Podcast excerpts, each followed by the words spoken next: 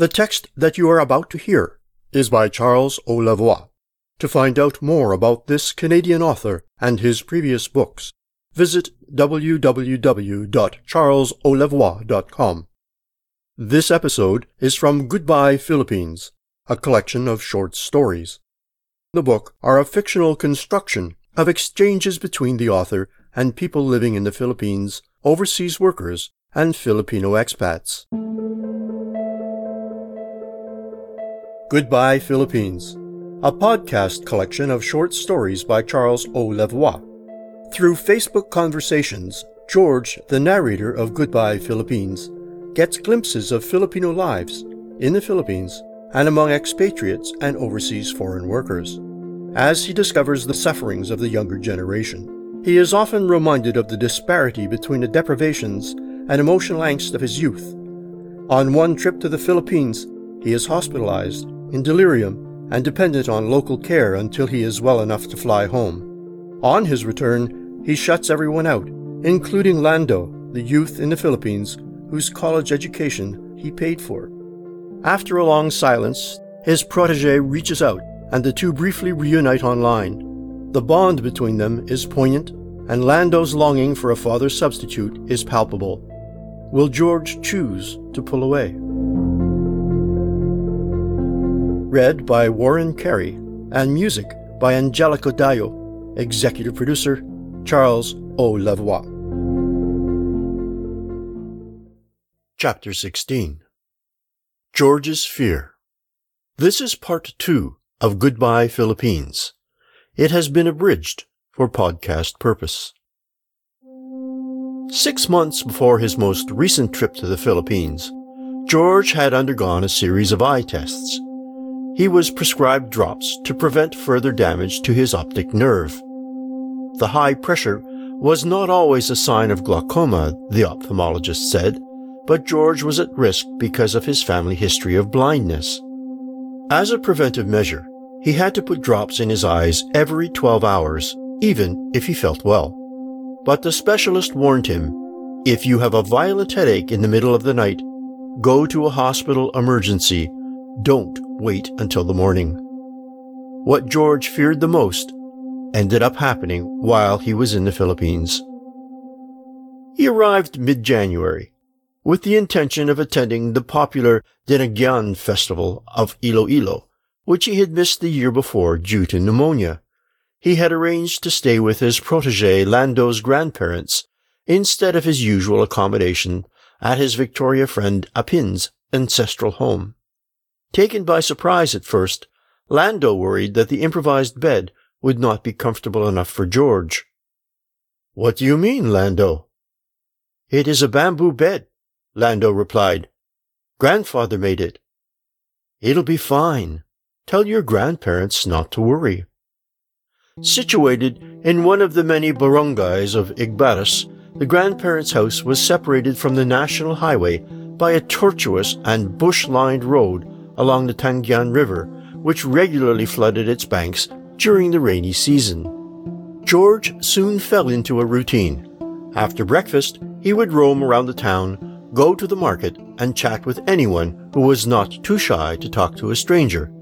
He would run into old friends and acquaintances who would invite him for a full meal or a snack called merienda. Otherwise, he ate at the canteen across the market. The place was always packed with students from the National High School and other customers. Later, with his pocket-sized camera, he would explore the surrounding fields with cows and goats staring curiously at him and children who would hide at the sight of the foreigner who was gazing, in the middle of a hot sunny day, at the impressive Mountain Napulac. George would return to the house for a nap, then have a light dinner with Lando, having returned from Iloilo and his grandparents. One night, George woke up with an impossible headache. Feeling dizzy and refusing to move, he whispered, Lando. The youth slept on a mat a foot away from him. He could hear his breathing. Lando, he repeated. Yes, Dad? Lando asked. I need to go to Iloilo Hospital.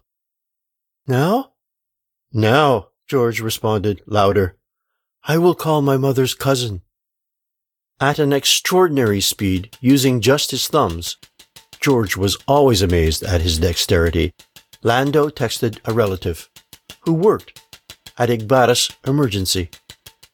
They are coming, Dad, Lando said. He then mentioned that they would go to Guimbal, the location of the closest hospital, adding that Iloilo would be too far away. You need your Canadian passport, Dad. George pulled the fabric pouch from under the cushion that served as his pillow. You're right, I'd forgotten about it, he said as he fumbled with the pouch. Let me do it, Dad, Lando said. He delicately placed the string around George's neck and rested the fat travel pouch on his sponsor's chest.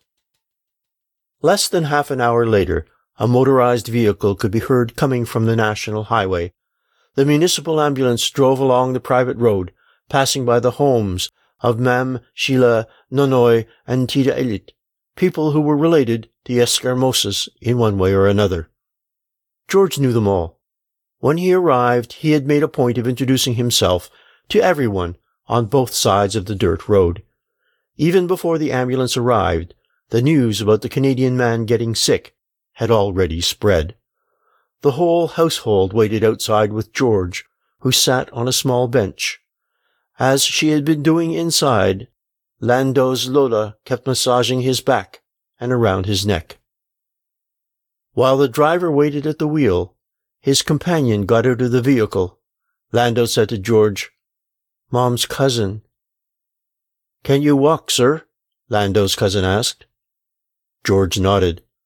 The cousin put an arm around George's waist and directed him to the back of the ambulance, with Lando trailing them.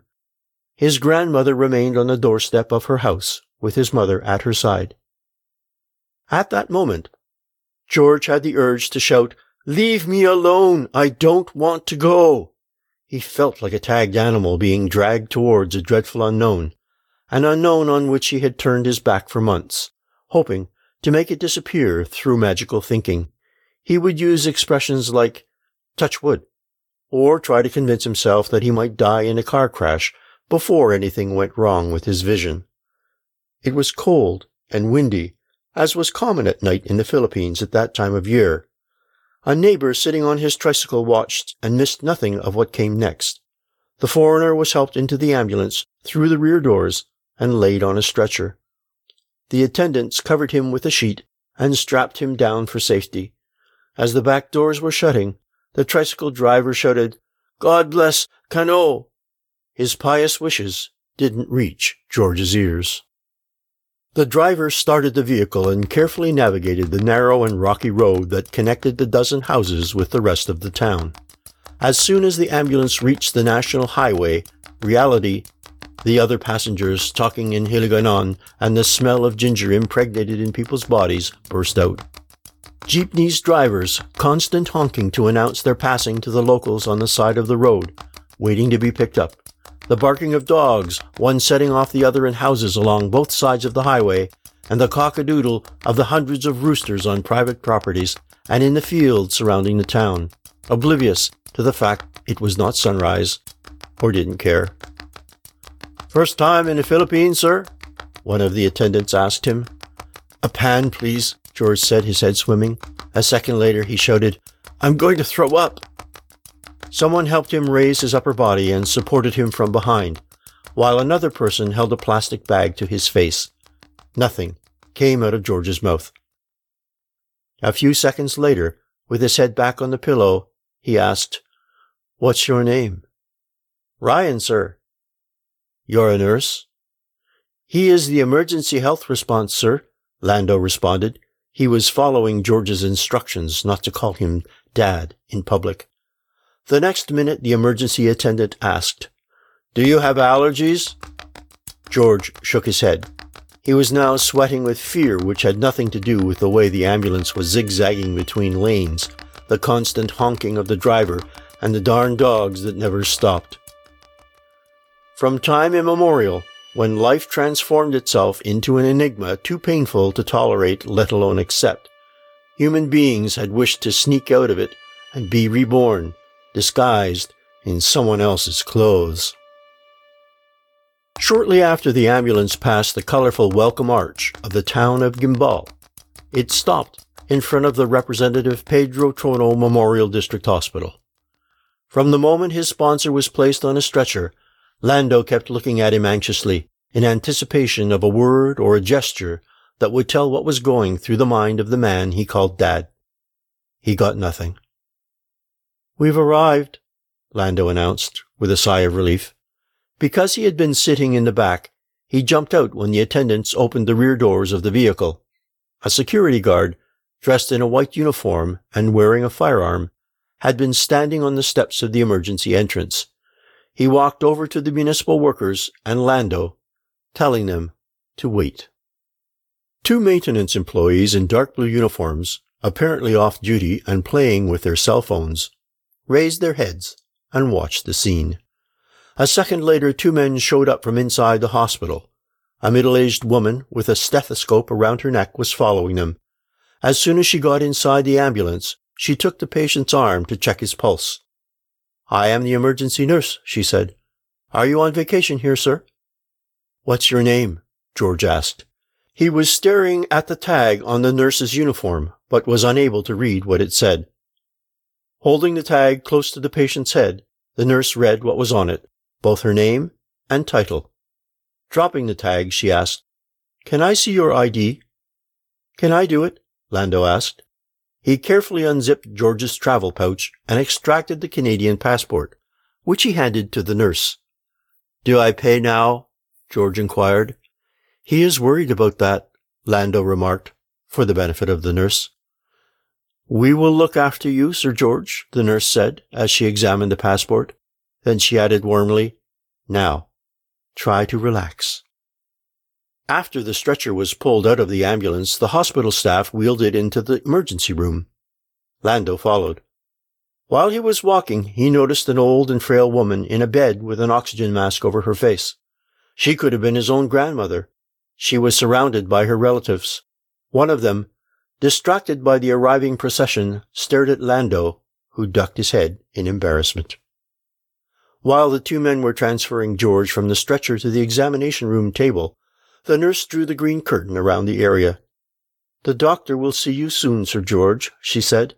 She then returned George's passport to Lando, who unzipped the travel pouch and paused, passport still in his hands. You can't stay here, the nurse said in an authoritarian voice. You have to go, son. Where, ma'am? Lando asked. To the registration office in the administration wing, the nurse snapped. Lando called to George, I'm coming back. George muttered, Okay, as if he didn't recognize the speaker, or didn't care if he stayed or not.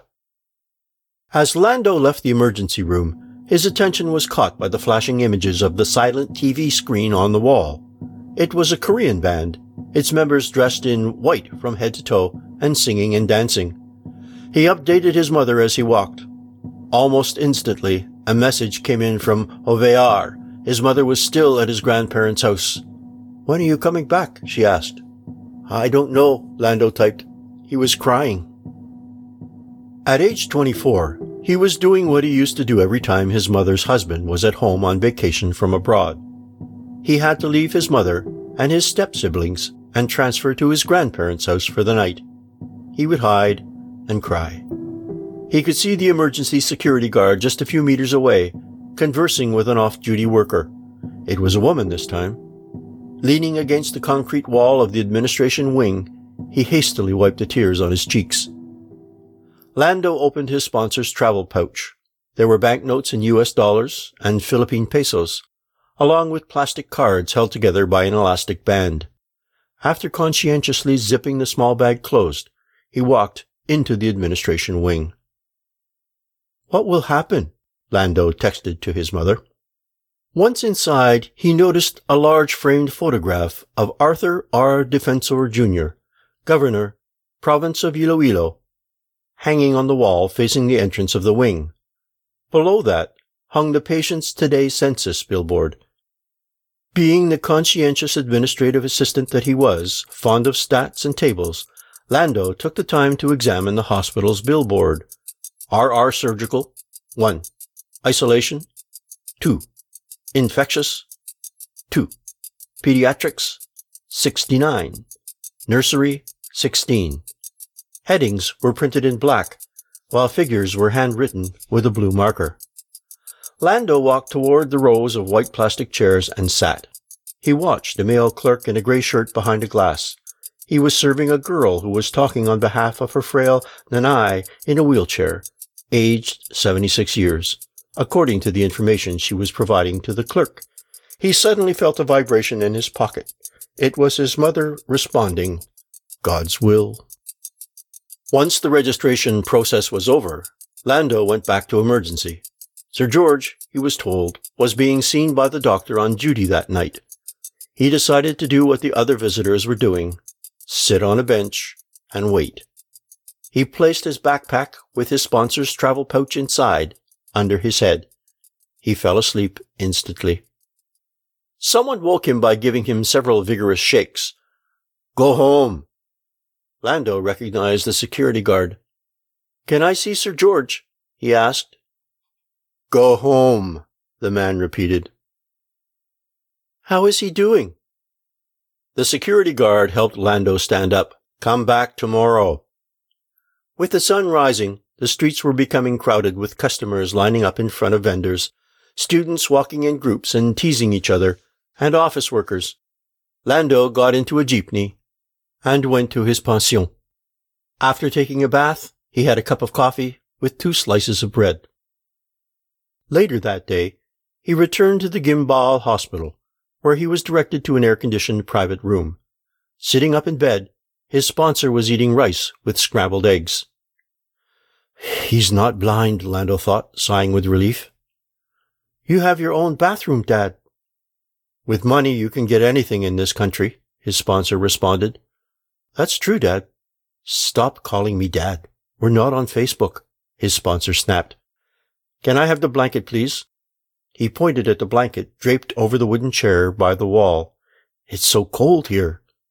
Sorry, Lando remarked, omitting the problematic word dad, as he handed the blanket to his sponsor, who nervously placed it around his shoulders. Do you have my passport? Lando hastily grabbed the travel pouch from his backpack and went to hand it to George. I, I don't want it. Keep it. George raised his head. You're going to need it he said, looking directly at Lando for the first time since he had entered the room. Lando waited. His sponsor seemed different somehow. I'm going back to Canada, George announced loudly. Shocked, Lando asked, Can you travel? They gave me some medication to stabilize me. Lando was surprised. No surgery? I refused to have surgery, George said. For the next several days, Lando was his sponsor's personal secretary. He went to an agency to book a return flight from Iloilo to Manila and then Manila to Vancouver, using his sponsor's credit card and passport. When his sponsor was discharged, he paid the hospital fees, the extra meals, and the prescribed medication. The day of his sponsor's departure for Canada, Lando accompanied him to Iloilo Airport Few words were exchanged as they waited for George's flight to be called. When passengers were invited to proceed to the gate, the two men hugged. I wish I could go with you, Lando said, feeling emotional. Thanks for taking care of this, his sponsor responded, pointing at the travel pouch that was now in the hands of its owner. Welcome, sir, Lando replied. Sorry for the inconvenience I caused. With those words, his sponsor left to join the line of passengers heading through security he did not turn back to wave. Something odd was happening that Lando couldn't name, but it broke his heart. Once outside the airport, refusing offers for a cab, Lando walked towards the jeepney station to wait for a ride. He rushed to leap into one that was already in motion, heading for Leganes municipality. As soon as he sat down, he texted a message to his mother. I am on my way to work. Then a very long silence followed.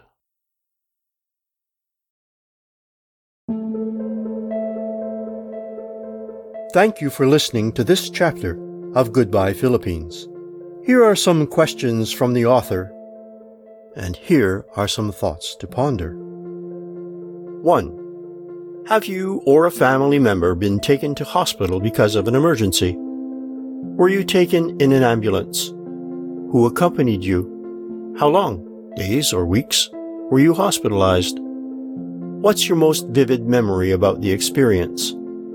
2. What do you think of George's reaction to his ailment and hospitalization? How would you characterize his attitude toward Lando? Can you explain it? 3. What should Lando do instead of crying?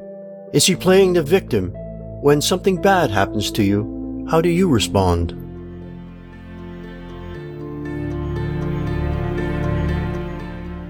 We'd love to hear from you. To share your thoughts and your answers to the questions, email charlesolavoie at gmail.com. Want to receive updates about future episodes of Goodbye Philippines? Don't forget to subscribe to this channel. Also, feel free to share the link to this episode with your friends and on social media. If you love Goodbye Philippines, check out www.charlesolavoie.com for info on Charles's other published works. A link is provided in the description. Until next time.